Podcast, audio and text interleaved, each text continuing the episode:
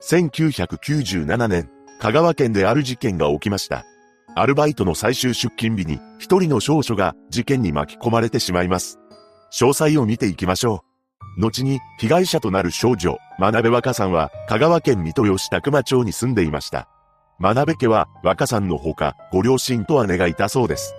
そんな家庭で成長していく若さんは真面目で正義感の強い少女になっていきました。実際、事件が起きるまで無断で外泊をしたことはなかったと言います。また、彼女は成績優秀で、友達も多く、明るい性格だったそうです。そして若さんは、県内でも有数の進学校として知られている高校に入学したのです。そこで一つの同好会に所属していました。それはギター同好会というものだったらしく、どうやら若さんは音楽が好きだったそうなのです。彼女は日本のビジュアル系ロックバンドである x ジャパンのヒデさんの大ファンだったと言います。ヒデさんの音楽性だけでなく、彼の考え方や社会活動に対しても共感していました。そのため、香川県から東京都までコンサートに出かけることもあったのです。そしていつしか若さん自身も音楽大学への進学を希望するようになります。ただ、母親に対しては、将来は小説家になりたい、写真家にもなりたい、と話していたそうで、好奇心旺盛な子だな、と母親は思っていたそうです。そんな中、若さんは楽器のキーボードが欲しいと思うようになりました。そのキーボードに関しては、ご両親が買ってあげると申し出たそうなのですが、若さんは自分で半額くらいは出そうと考えたと言います。そして彼女は事件が起きる2ヶ月ほど前である1997年1月の中旬から自宅の近くにあるコンビニでアルバイトを始めたのです。ここは自宅から約1.3キロほど離れており、週に1、2回勤務していました。彼女は学校の帰りに直接バイトに出向くのではなく、必ず一度帰宅して着替えてから自転車か徒歩で出勤していたと言います。自転車でバイト先まで行くと5分程度の距離なのですが、雨の日は家族が車で送迎していました。また、事件当時である1997年の携帯電話の普及率は30%ほどであり、若さんは連絡手段としてポケベルを使用していたそうです。その後2ヶ月ほど勤務していましたが、目標とするバイト代が溜まったため、3月の中旬で退職することになりました。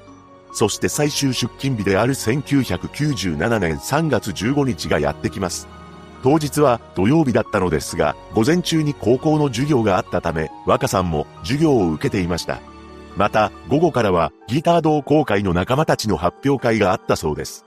しかし、若さんの姉が、嫁ぎ先からメイクを連れて、実家に遊びに来る予定になっていたため、発表会に若を出さず、午後1時前には下校したのです。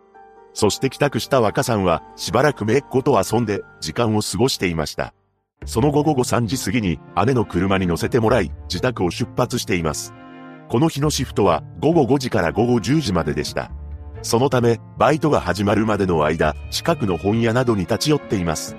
その後、姉の車で、バイト先のコンビニまで送ってもらったのです。この時、若さんは姉や家族に対してバイトの後に誰かと会う約束をしているという話はしていませんでした。当日はまだ肌寒い3月でしたが、若さんの服装は薄い綿シャツであり、トレーナーやコートなどは身につけていなかったと言います。また、電話代のために持っていた小銭を除けば、財布も持っていませんでした。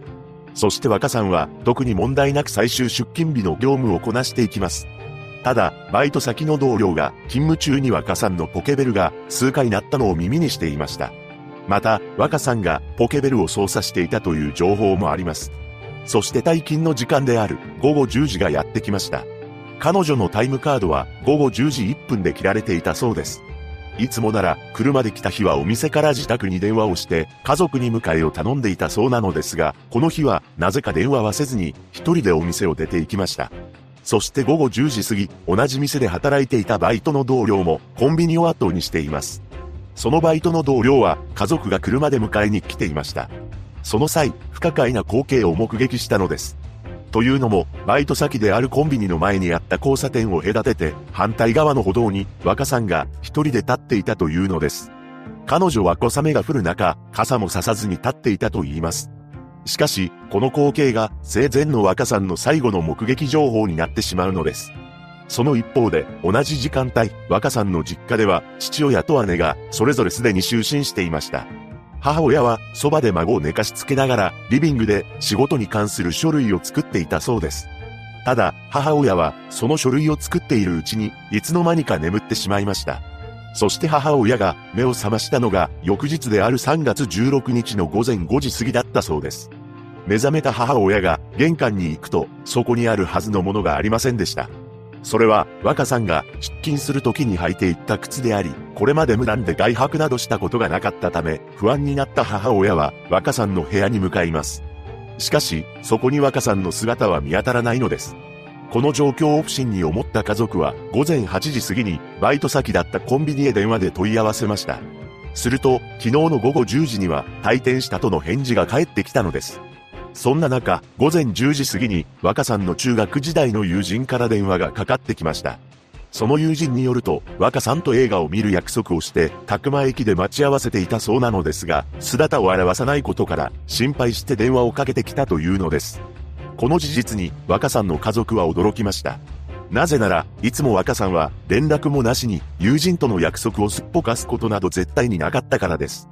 そのご家族は考えられる限りのところに連絡を取ったのですが、若さんの行方を知る人はいませんでした。もちろん、両親や若さんの友人たちは、若さんのポケベルに連絡を取ろうとしたのですが、返事が来ることもなかったのです。その一方、この日の午後6時頃、若さんのバイト先だったコンビニから車で約50分ほどの場所にある、現在の香川県中戸郡万能町の山林で、一人の男性が歩いていました。この男性は山林の所有者だったのですが、当時この辺りにはゴミなどの不法投棄が多かったらしく、それらのゴミが投棄されていないか確認しようと見て回っていたのです。そして案の定、山林内の斜面にマネキンが不法投棄されていることに気づきました。ただ、すでに時刻は午後6時を回っていたため、その日はそのまま帰宅することにしたのです。そして翌日の3月17日、山林の所有者である男性が近くの駐在所にマネキンのゴミが捨てられていると報告しました。これを受けた駐在所員が現場に赴きます。確かに男性に言われた通り、そこにはマネキンらしきものがあったのですが、よく見ると駐在所員は絶句したのです。なんと、それはマネキンなどではなく、冷たくなった人間だったそうなのです。現場は廃道から約3メートルほど下った斜面であり、仰向けで放置されていたといいます。また、上半身は長袖のシャツを着ており、下半身に関しては白い靴下を片方だけ履いていました。つまり、それ以外の持ち物や衣服は周辺にどこにもなかったのです。夕方には司法解剖が行われ、首のあたりに紐状のもので圧迫された跡が残っていることが確認されました。警察は現場に争った形跡がなかったことから別の場所で手にかけられた後、山林の斜面に投げ捨てられたものだと推測したのです。翌日、この事件に関しての記事が新聞に掲載されたのですが、それを見た若さんのご両親が直感的に発見されたのは娘なのではないかと思い、警察署に出向きました。そして若さんの部屋にあった CD から採取された指紋と山林で見つかった人間の指紋を照合した結果、若さん本人であると断定されたのです。ここから警察の捜査が開始されました。若さんが手にかけられたとされる時間帯は、バイトの最終日である3月15日の深夜だと推定されています。そして当日に若さんはバイトの後に誰かと待ち合わせをし、その人物の車に乗り込んで事件に巻き込まれた可能性が高いと判断しています。やはり彼女が最後に目撃された状況や小雨が降っている中、薄着なのにもかかわらず、家族に迎えの車を頼んでいないことから誰かとの待ち合わせをしていたのではないかとされたのです。警察は若さんの交友関係の洗い出しや聞き込み調査などを行いましたが、有力な情報を得ることはできませんでした。しかし、彼女が山林で発見されてから5日後の3月21日、バイト先のコンビニから約8キロほどのところにある旭山森林公園という場所で、あるものが発見されたのです。それは、若さんの左片方の靴でした。その靴は公園内の道路脇の植え込みに落ちていたそうで、現場を捜索していた捜査員が発見したそうです。この公園は小高い山にある有名なデートスポットでドライブを楽しむカップルや若者が多かったと言います。ただ、この公園からは犯人につながる証拠は何一つ見つかっていません。それ以降、若さんが当日に身につけていた他の衣服、右片方の靴、腕時計、ポケベルなどを発見することはできませんでした。事件後、ご両親の関係はギクシャクするようになり、なぜアルバイトを許可したのか、親なのに、娘が誰と仲が良かったのかわからないのか、など言い争うことが多くなり、自宅にいると、やり場のない怒りが込み上げ、二人で涙を流したそうです。そんな中、若さんの父親は、インタビューに次のように答えています。本当に娘は、真面目な性格で、知らない人の車に乗るような子ではないんです。あの子は黙って命を奪われるような子じゃないんです。正義感も人一倍強い子でしたから、おそらく犯人に対して相当きつい言葉を言ったと思います。そして事件から20年が経った2017年、警察は本件について新たな情報を公開しました。それは若さんが当日着用していたキャラクター入りの T シャツです。さらに、若さんの足取りが途絶えてから3時間後と4時間後、不審な白いワンボックスカーが目撃されていたという情報についても発表したのです。何でも、その目撃情報は、若さんの片方の靴が見つかった旭山森林公園の付近をドライブしていた女性が目撃していたそうなのです。目撃された白いワンボックスカーは丸みを帯びたもので、捜査本部はこの車をトヨタのエスティマ、エスティマルシーダ、エスティマエミーナのいずれかではないかと見ていると言います。この情報を公開した理由として有力情報がなく、捜査の進展が見込めないためと説明していました。これまで延べ6万2000人の捜査員を投入しており、200件余りの情報が寄せられましたが、解決には至っていません。ここからは本件について考察していきます。まず、バイト終わりの行動からしても、誰かと待ち合わせをしていたのは確実だと感じました。しかし、彼女は3月中旬と寒い時期なのにもかかわらず、上着などは羽織っていませんし、財布なども持ち合わせていません。そのため、おそらくなのですが、バイト終わりに誰かと会うということは、前もって約束していたわけではなく、バイト中にポケベルを通じて誘われたのではないでしょうか。例えば前もって誰かと待ち合わせをしていたのなら、上着を羽織ったり、財布を持って行ったりと、それなりに準備していくと思うのです。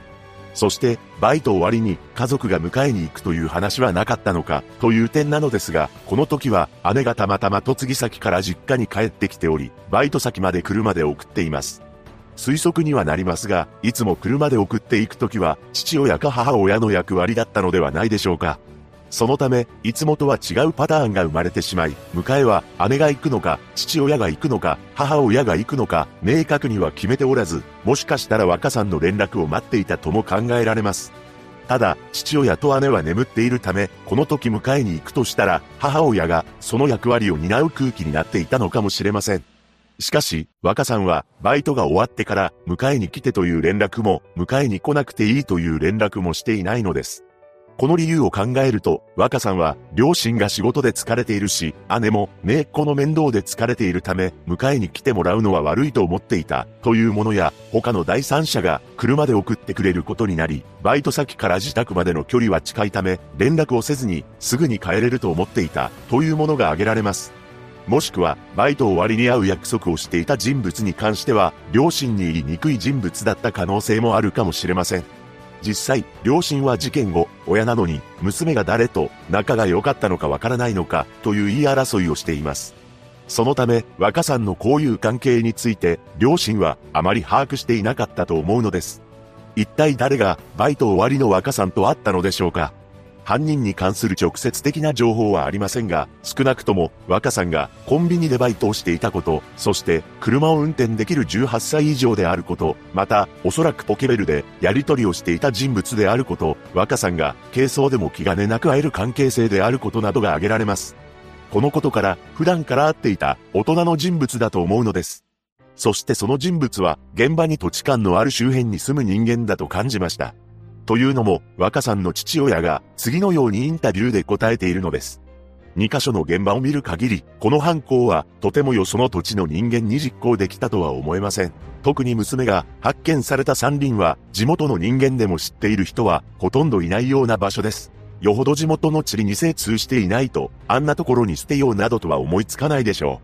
う。このように話しており、さらに恐ろしい見解も示していました。当時、現場の道は細く、整備されていませんでした。そして野犬が現場のあたりに集まっていました。車を運転していると何匹もの野犬がドーンとボンネットの上に飛びかかってくるんです。それはもう恐ろしくて窓も開けられません。その時ふっと思ったんです。犯人はもしかしたら完全犯罪を狙ったんじゃないかと。発見がもう2、3日遅かったら、娘は野犬によって跡形もなかったはずです。私には本当に旭山森林公園が犯行現場だったかどうかも疑問なんです。だっておかしいでしょう。片方の靴だけが発見されて、後の遺留品は何も出てこないなんて、捜査を攪乱させるために、わざと旭山森林公園に靴を置いたんじゃないかと、そう思えて仕方がないんです。この父親の見解が真実ならば、犯人は野犬に後始末をさせようと考えていた可能性もあります。とはいえ、そうなのであれば、なぜ T シャツと片方の靴下は履かせたままにしていたのか疑問が残るのです。野犬に処理をさせることで完全犯罪を企んでいたのなら、衣服など証拠として残りそうなものは全て持ち去っていくと思います。さらに不可解なのが公園に残された靴です。この靴は道路脇の植え込みに落ちていたと報道されたのですが、この公園が犯行現場であり、回収し忘れたのか、犯人が故意に落としていったものなのか、明確には分かっていません。ただ、この公園からは犯人につながる指紋や DNA、足跡など何も見つかっていないのです。しかし、それは本当なのか少し疑問に感じます。というのも、事件から20年が経ってから、若さんが着用していた T シャツが公開されたり、目撃情報があったと発表されているからです。一体なぜ20年も経ってから公開されたのか、このことを考えると、警察はある程度犯人の目星をつけていたのかもしれません。そして公開されていない情報が、まだあるとも思います。例えば犯人の指紋など、本当は靴などから採取されており、警察は犯人の可能性がある人物にたどり着いていたのかもしれません。しかし、その人物が黒であるという確証を得ることはできず、捜査は振り出しに戻ってしまい、20年経ってから新たな情報を公開したとも考えられます。ネット上では、若さんのバイト先だったコンビニの関係者が怪しいのではないか、という意見も上がっていますが、それらの関係者は、真っ先に調べ上げていることでしょう。コンビニで働く従業員はもちろんのこと、お店を仕切っていた店長や物流会社の運転手など、バイト中の若さんとやり取りする人物は、徹底的に事件当時の行動について聴取されているはずです。その他犯人の可能性がある人物として、若さんが好きだった音楽の関係者という線も考えられています。若さんはコンサートに行くため東京に出かけており、ライブ会場や音楽の好きな仲間を介して大人の人物と知り合った可能性もあるのです。ただ、その場合、若さんがコンサートに出かけていた東京の人物などではなく、地元の地理に詳しい人物だったと推測できます。若さんはまだ高校1年生の16歳だったため、交友関係から絞っていけば、車を運転できた犯人にたどり着けそうなものなのですが、未解決のままとなっています。事件から25年が経った2022年、若さんの母親はメディアのインタビューで次のように語りました。